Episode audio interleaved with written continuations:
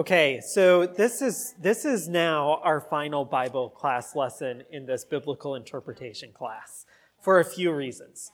Number one, it's a basics of Bible interpretation class, so keeping it short. I had originally planned to have us walk through every genre of scripture and get into all of the particulars of that, but I think that might get a little bit too complicated and drawn out.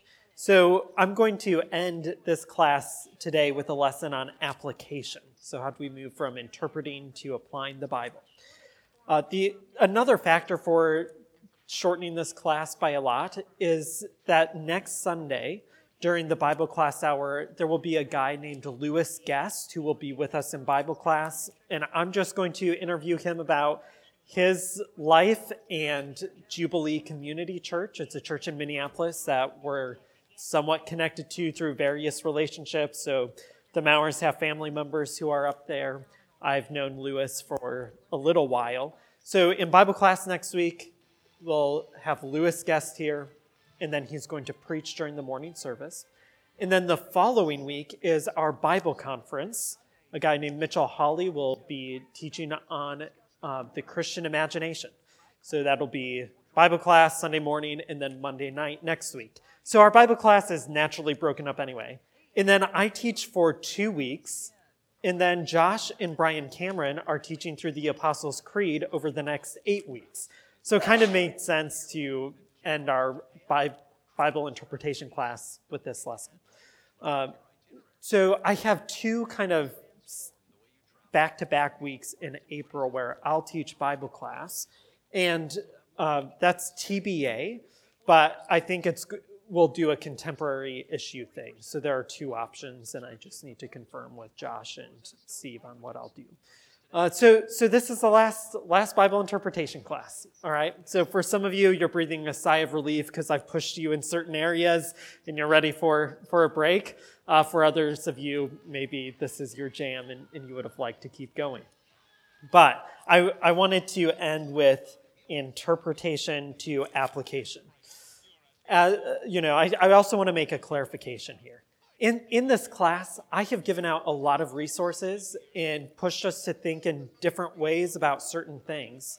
And my expectation is not that everyone uses all of those resources or is doing everything that I might do in prepping for a sermon.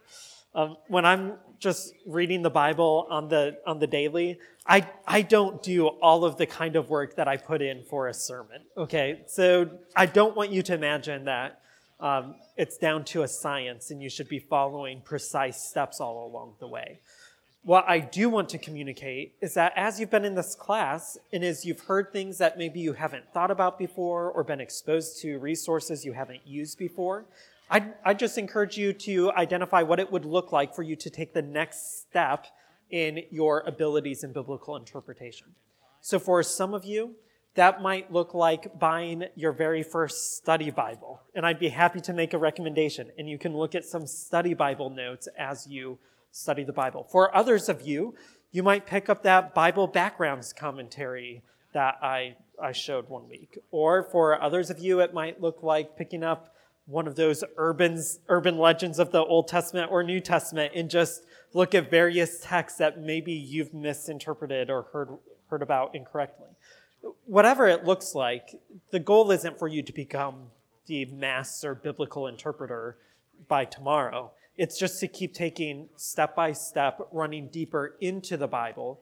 I just wouldn't want anyone to run away from the Bible because you think you have to be perfect at interpreting it right away. Does, does that make sense? Okay. Final reminder the four C's. Whenever you're reading the Bible, read it in light of the Christ event, who Jesus is, what he's done. Uh, read it with the goal of charity, with loving God and loving other people. Read it in community. Talk about the Bible with other people. Um, utilize the Bible tools that we have. And then finally, read it with a sense of curiosity. Ask questions about the text. Don't assume that you know everything about the text. Pay attention to the details. Be curious about what's going on. If, if you keep those four things in mind whenever you open the Bible, you'll read the Bible really, really well. Okay? All right. Um, any questions or comments before we start on application? Okay, here we go. I want to start with a quote by this guy named Haddon Robinson. Have any of you heard of Haddon Robinson? He's sort of this like hyper popular preacher guy. Like, if you want the expert on preaching, this is the guy who writes about it. He said this More heresy is preached in application than in biblical exegesis. I think that's probably true. I, I think the way that we apply the text can tend to communicate more contra biblical ideas than even poor interpretation of the Bible. Often, when we're interpreting the Bible, we, we might get the right truths just from the wrong text. You know, that happens all the time. But when it comes to application, often people misapply the Bible, and worse, they assign God's authority to their misapplication of the Bible. And, and that can be really harmful to people. Sometimes it's more innocuous than others, but often misapplications of the Bible are what hurt Christians more than anything else.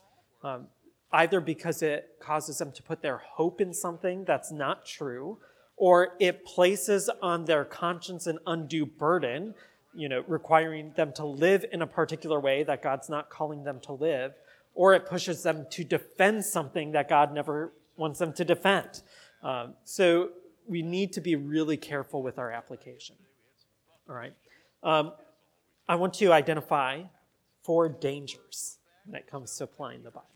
Four dangers. Um, I've, I've hinted at them already. The first is the danger of misplaced authority. So sometimes when we apply the Bible, we act as if our application is as authoritative as the Bible itself. So sometimes when we're applying the Bible, we talk about it as if that's God's word for everybody. And, and that's really probably not true. Even when it comes to right applications, some applications are more authoritative than other applications. So the authority, the strength of the authority of our application is usually on a spectrum from pretty weak and tangential to actually the application is doing precisely what the Bible says. Okay, so we have to keep that in mind when we're applying the Bible. Not all applications are equally authoritative. Um, second, there's the danger of improper applications. So sometimes we apply the Bible in a way that is not um, fitting with the in, interpretation of the text. So sometimes we'll say, the, this text says that we should do blank, when the biblical author would never in a million years want you to be doing blank based on that text. Um, or it's just like you're finding a way to make a verse say what you want it to say so that you can do what you want to do already. So, this is an example I read about. Uh, I read an example of this lady who had an opportunity to take a job in Hawaii and so she was reading the Bible and she read the text where people were laying palm branches out before Jesus as he goes into Jerusalem. And so she starts making this association between Hawaii and tropical trees.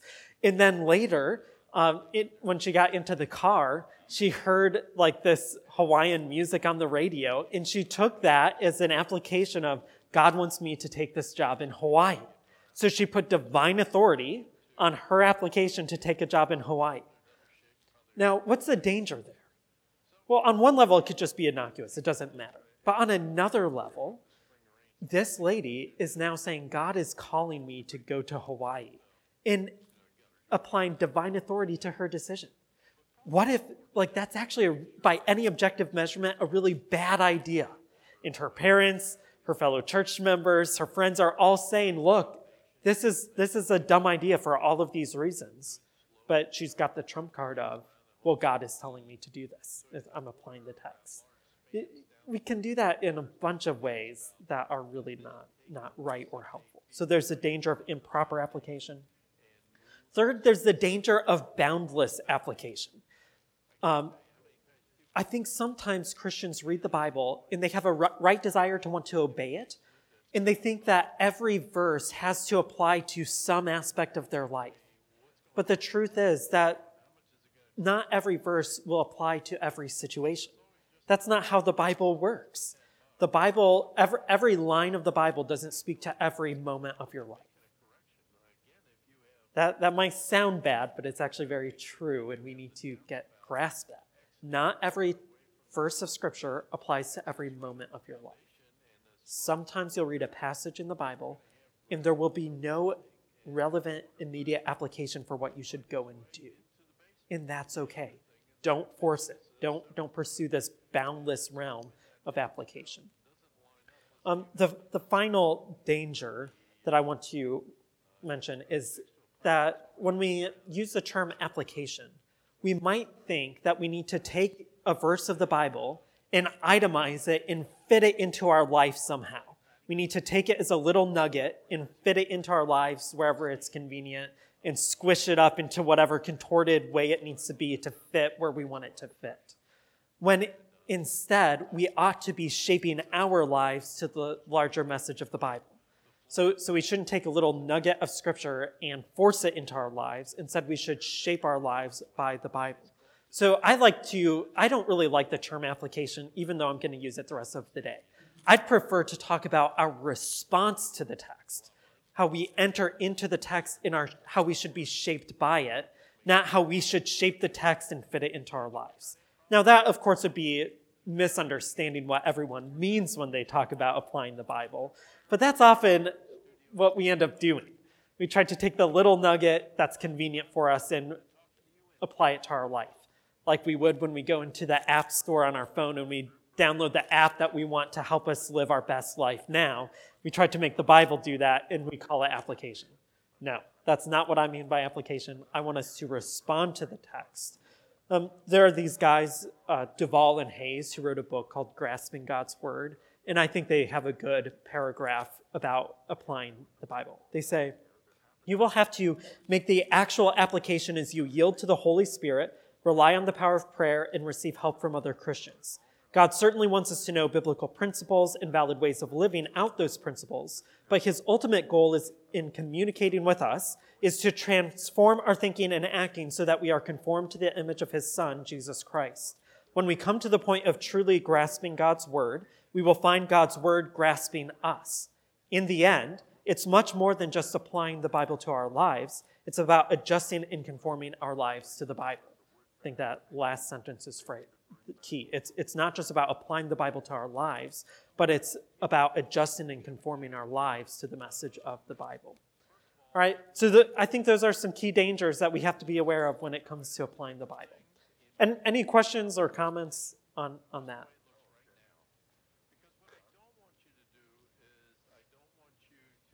Okay, I'll keep going. All right, I want to talk about three general areas of biblical application. And I, I have an eyelash that is pestering my eye. So if I start crying out of one eye, you'll know that it's not like I'm just emotionally moved about biblical application. But you can think that if you want to. It's just I've got a, a thing in my eye. Um, sometimes when we talk about applying the Bible, we, we are just looking for a checklist of things to do after we've read the Bible. And that's a really narrow way of thinking about application. I, I want to emphasize three areas of application. Um, and we could talk about them in different ways. We could talk about them in you know, preferred theological terminology as orthodoxy, orthopathy, and orthopraxy. So if you like those, hold on to that. Um, if you like visual images, think about head, heart, and hands. Um, if you just like explicit words, um, we, need, we apply the Bible in our thinking, in our loving, and then in our doing. Okay? Whatever way speaks to you, you should have those three fields of application in mind. And some texts will fall squarely in one or another of those fields, but often they're generally interrelated and one will have precedence. Okay?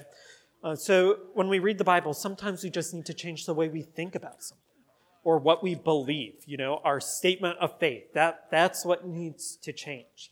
So, for example, in the sermon that I'm going to preach this morning, one of the main fields of application is how you're thinking about the gospel. Not necessarily what you're doing or maybe even loving, but what you're thinking. Um, sometimes, though, the texts of Scripture primarily are just drawing our affections in a particular direction. It's, it's helping us love what God loves and hate what God's God hates, or to love people. You know, it's, it's an affectional love heart kind of application. Um, so if, if you're reading a text about um, God's compassion on the poor, it, it may have like an immediate, I need to go out and do something, but it might really just be an altering of your affections. So you stop looking at poor people in a negative light and you start looking at them in a compassionate light. So it's an adjusting of the affections that will lead to action, you know. But then at other times, um, you just have to adjust your action, and eventually your love and your heart will catch up to it. Um, so if you're if you're in the midst of an adulterous affair and you read a text that addresses "don't commit adultery," it doesn't matter if you start not loving adultery right away or not, or it doesn't matter if you think, well, we're in the modern time and adultery is really accepted. You need to just stop doing first. That's the primary application, and it will filter backwards into your loving and your thinking. Um, you see what I mean? Different fields, one often takes, you know, primacy, but they're usually interrelated. Okay. Um, I, I like to stress this because sometimes I get a little self defensive when I'm preaching. Sometimes people will be like, hey, you're not applying the text to me. Like, well, first of all, it's hard to get specific for every person, but also, like, if you're only thinking application means tell me what I need to go do, you're missing two vital aspects of what it is to be a Christian, which is thinking rightly and loving rightly. Um, there's also doing, but that's not the only realm. So maybe you'll understand my sermon applications a little better because of, of these comments. All right, now I want to talk about the application. Well, any questions on that before I move on to the application process? Okay.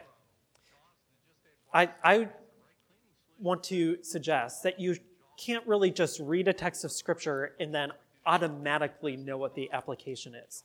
I think if we're going to really respect the Bible, we need to take the time to understand it and move towards application. So there's a, a broad move from interpretation to application, uh, but it breaks down a little bit more. So I want to identify five steps, and then on step number five, three subsections to that step that will help you apply the Bible better. First, you need to identify the author's communicative intent. All this means is you need to interpret the text focusing on what the original author was trying to communicate. What was the original meaning of the text? And, and I would recommend writing a, a one or two sentence summary about the original meaning of the text. Um, this text meant, and, and you should use past tense because to force you to think original, back in the day. This text meant that blank, okay? Um, and, and then as you establish the text's original meaning, or as close to it as we can get, then you need to identify the author's desired application for the original audience.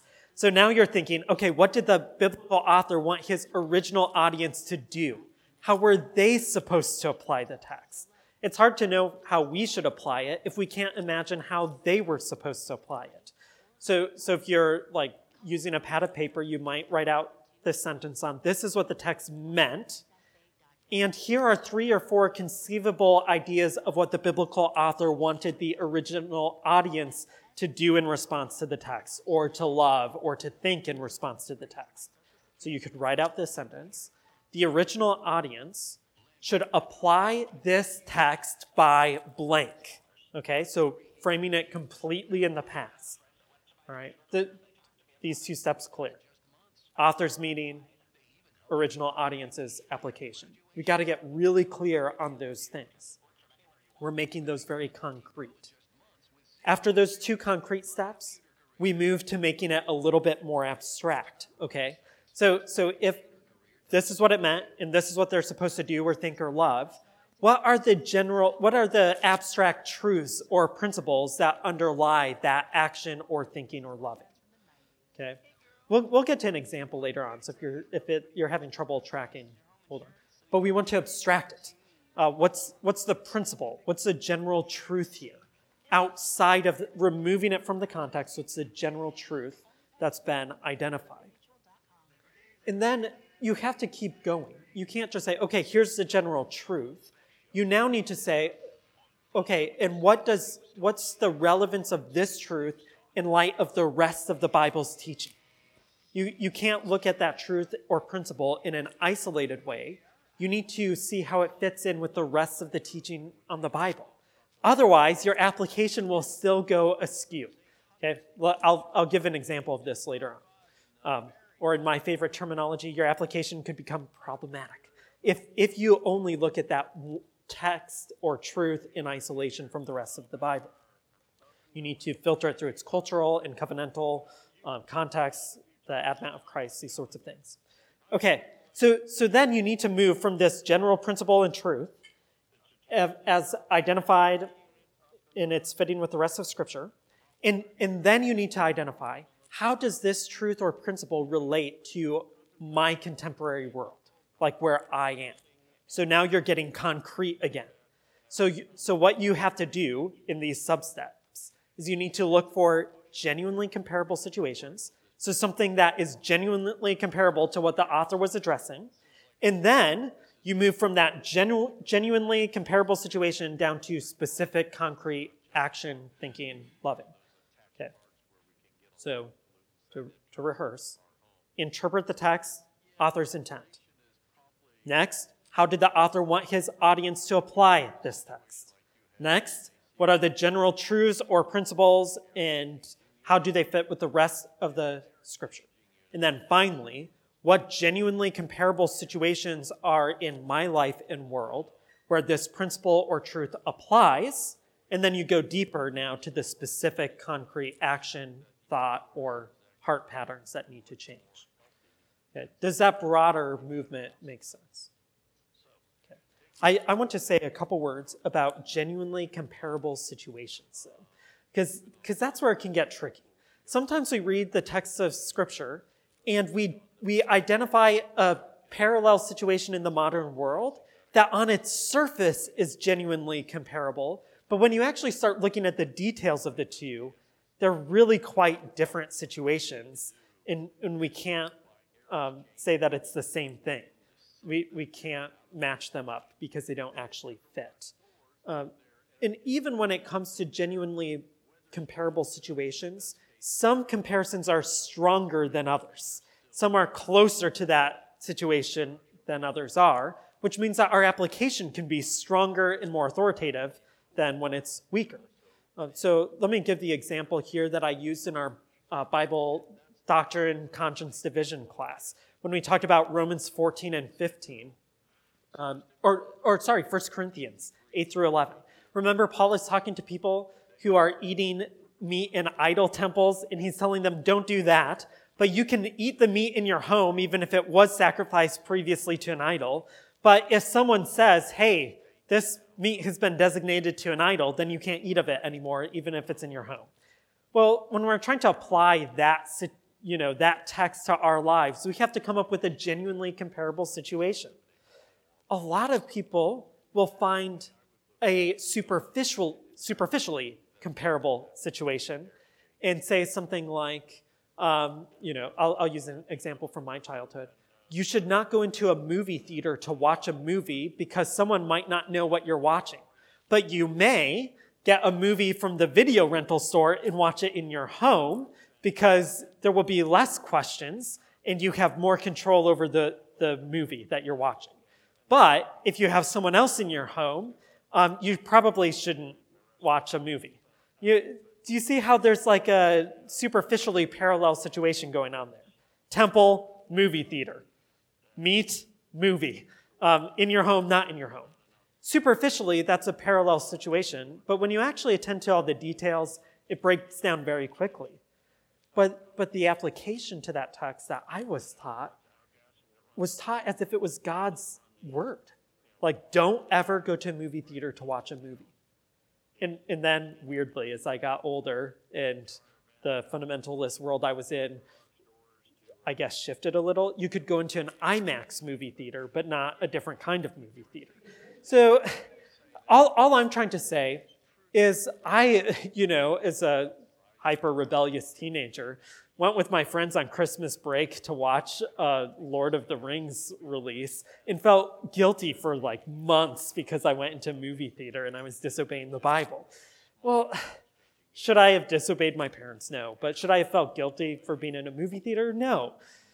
So we, we don't want to draw superficially parallel situations. Now, a genuinely comparable situation, I think, is we have in St. Paul one of the largest Buddhist temples in the northern hemisphere or in the north in North America. In their at their meals, they offer their food up to an idol, and if your Buddhist neighbor invited you to this, or sorry, why am I saying Buddhist? Hindu neighbor invited you to a meal there, you probably have to say no. I think that's a modern day application of the text. Just like Paul's Corinthian listeners would have had to tell their business partners and friends and relatives, no, I can't go into the temple and have this feast celebrating your birthday with this meat offered tonight. So that, I think, is a genuinely comparable situation. Now, as I mentioned previously, not every text is equally applicable to every situation. So it's not every day that you can apply 1 Corinthians 8 through 10 to your life. It just isn't. Okay, does, do you see how that genuine and false parallel situations kind of works itself out? All right. After you do that, and if you've identified some specific concrete applications of a text to your life, I, I would recommend and propose that there are two more important steps. First, I think you ought to consult with other Christians about the way you're applying the text. Don't come up with applications in isolation. Involve other people in the way that you're applying a text. Other people may have information about that text or ideas or perspectives that will help you better understand that text in the contemporary situation. Uh, talk with other people, talk with your pastors, talk with your spouse, talk with other Christians. Get other input into the way that you ought to apply the Bible.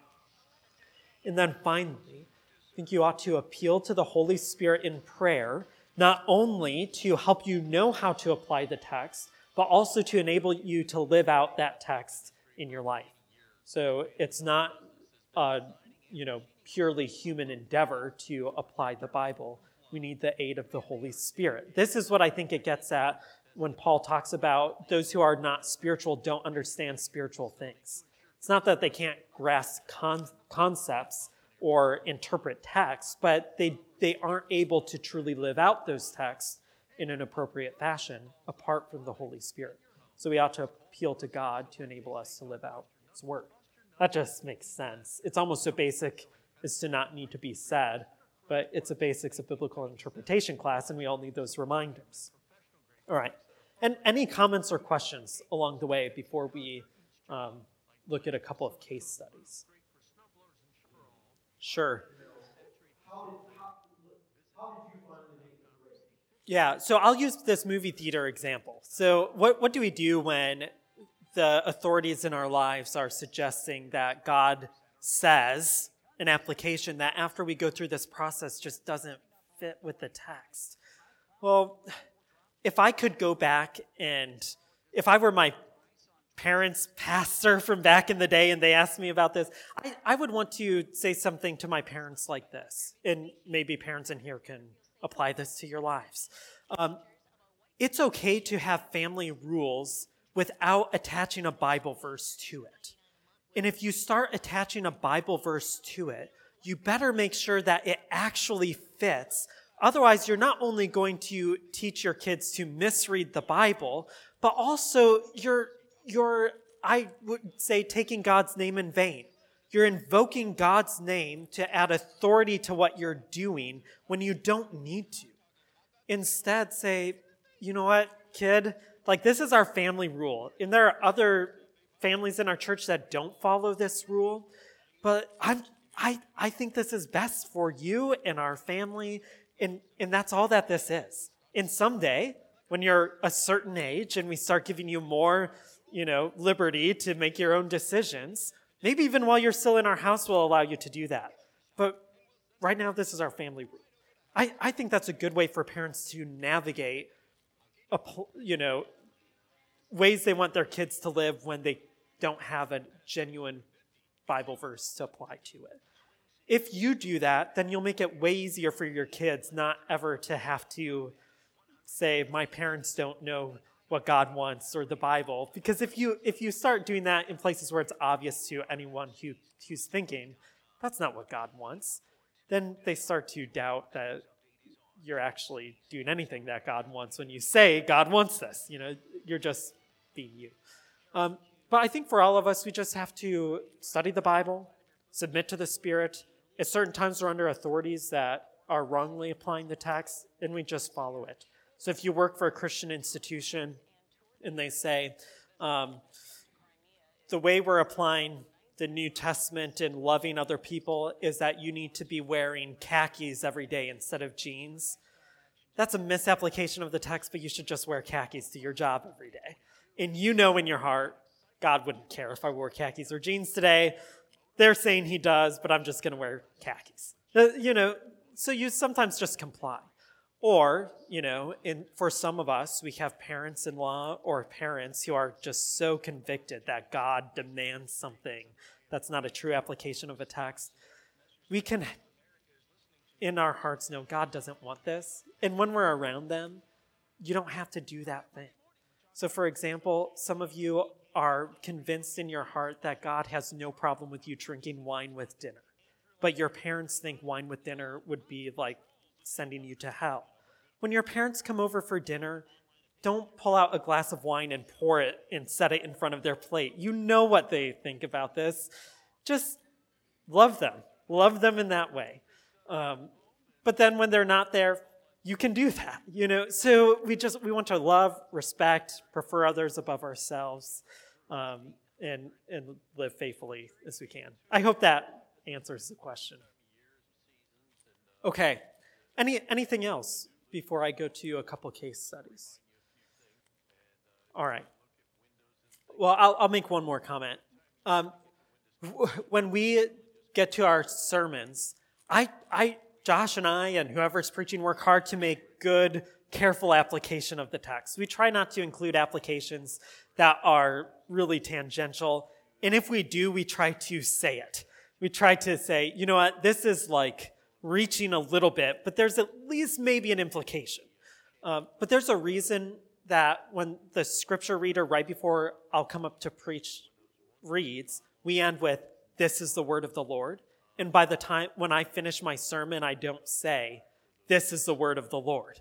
Because we want to just be a little bit careful. We, we want to say we're trying to communicate God's word clearly and authoritatively, but at the same time, we're not God and we can make errors. All right?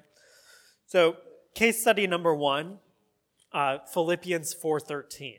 This is such a popular one and so abused that I thought I'll uh, reference it. If you want other good examples, there's a little book called The Most Misused Script Verses in the Bible or something like that. I think by a guy named Kyle Burggraff or something. I've got it upstairs if you want to borrow it. But this is one of the most misused, misapplied verses in the Bible. So why don't you turn to Philippians 4:13 so you can at least have the text in mind or in front of you. Unless you've got it memorized, but you might need to look at the broader context because that's the whole thing with in, interpretation.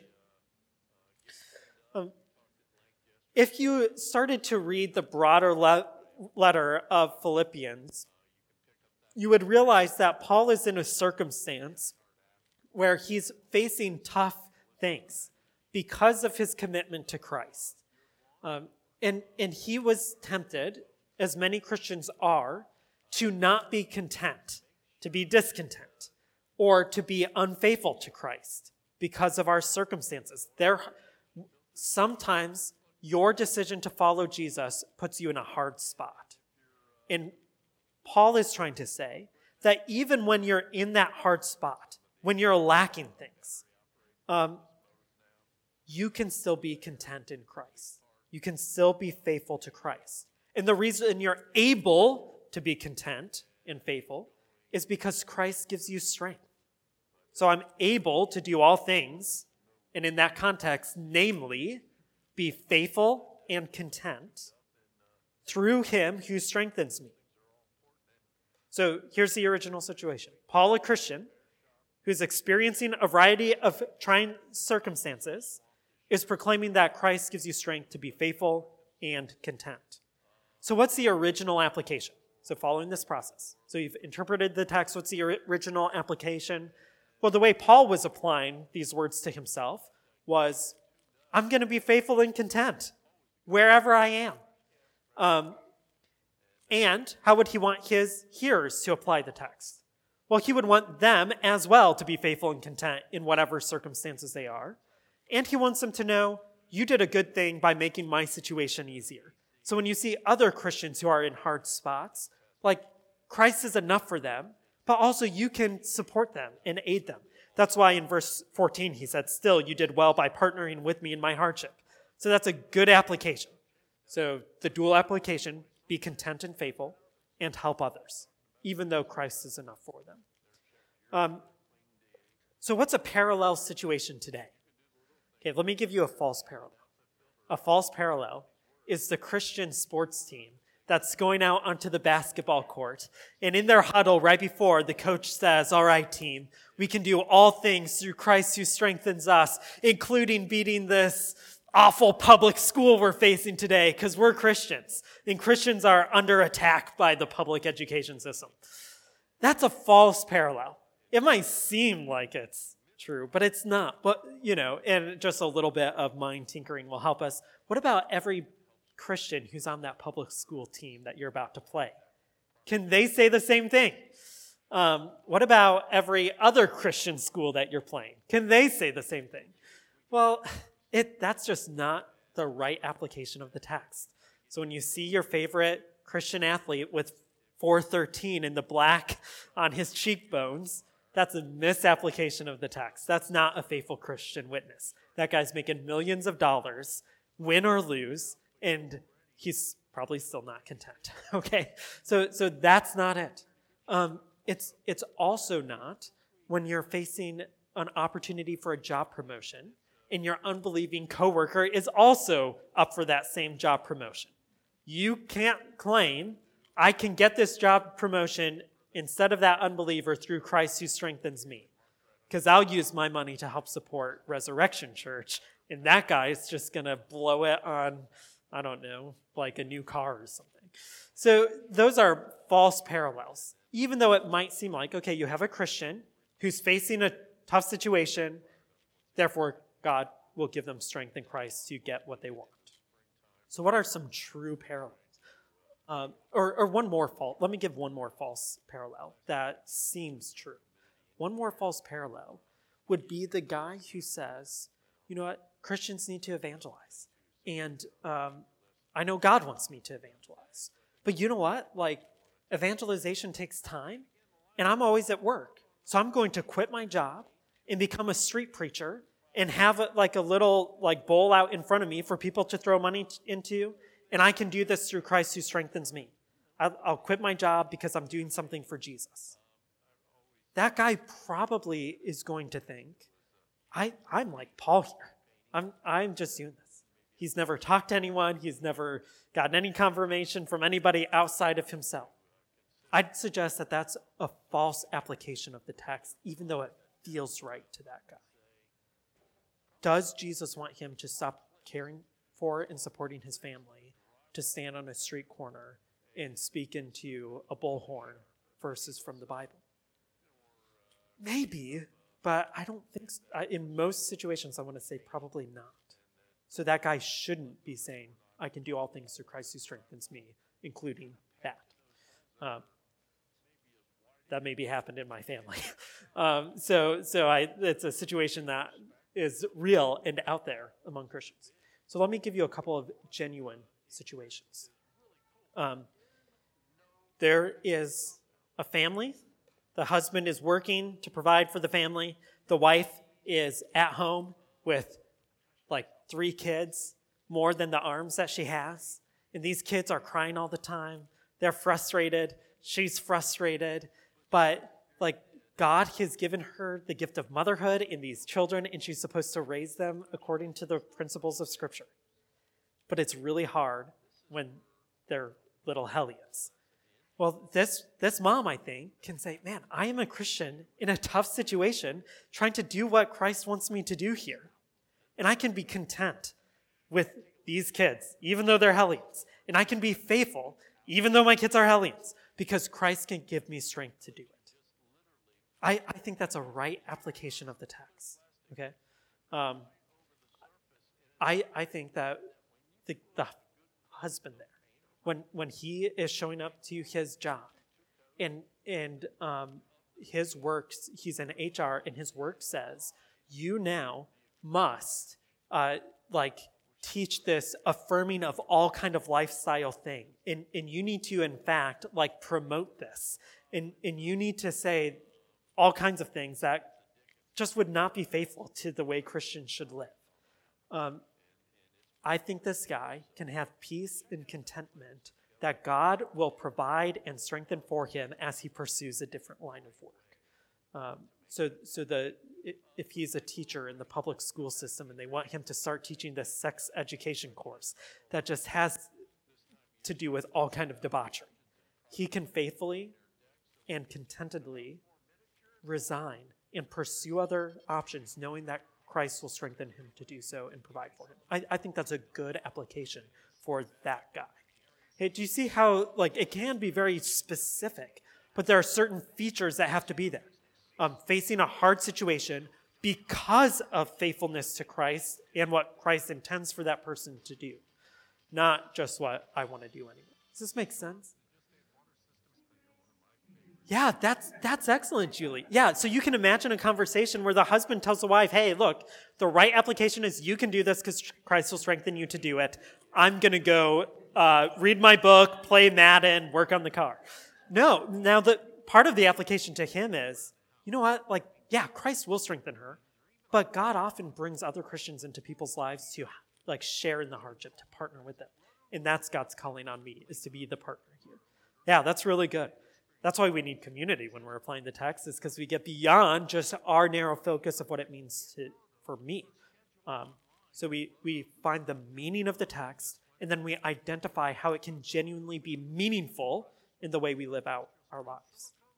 All right as we close here, I want to read one more quote from these guys, Duvall and Hays, Because sometimes when we talk about restricting application in the way that I've done it or, or tried to argue for, I think some people hear that and they're like, well, you're forcing me to think more about applying the Bible and I just want to instinctively apply it. You're, you're limiting the way that God's word can be active in my life. Um, these guys had gotten some of those responses, so this is their, their quote. Some of you might be concerned that this method will restrict your freedom to apply the scriptures. We remind you that as faithful readers, our job is not to invent new meaning, but to apply the meaning that has been inscribed in the biblical text by the Spirit of God working through the biblical authors. Don't worry. You'll be able to find a number of parallel situations in your life or in your world that are true parallels. And when you find a genuine parallel, you can be confident that you are applying the real meaning of the biblical text. That, that's where we want to be, where we can live confidently in obedience to the Bible, not sporadically and randomly trying to fit every verse into every part of our life. So, hopefully, this helps as you read the Bible to think about application. Hopefully, it helps you track with the way we're applying the Bible from, from the pulpit. And um, ultimately, hopefully, you'll know God better, think, head. You'll love more rightly, affections, heart and you'll live more appropriately what we do. All right, let me pray that this would be true for us. Father, thank you for your word. Thank you that we can apply it and that you've given us your spirit to enable us to do as you've commanded. Help us to um, know your word and to respond appropriately. In Christ we pray. Amen. All right, thanks.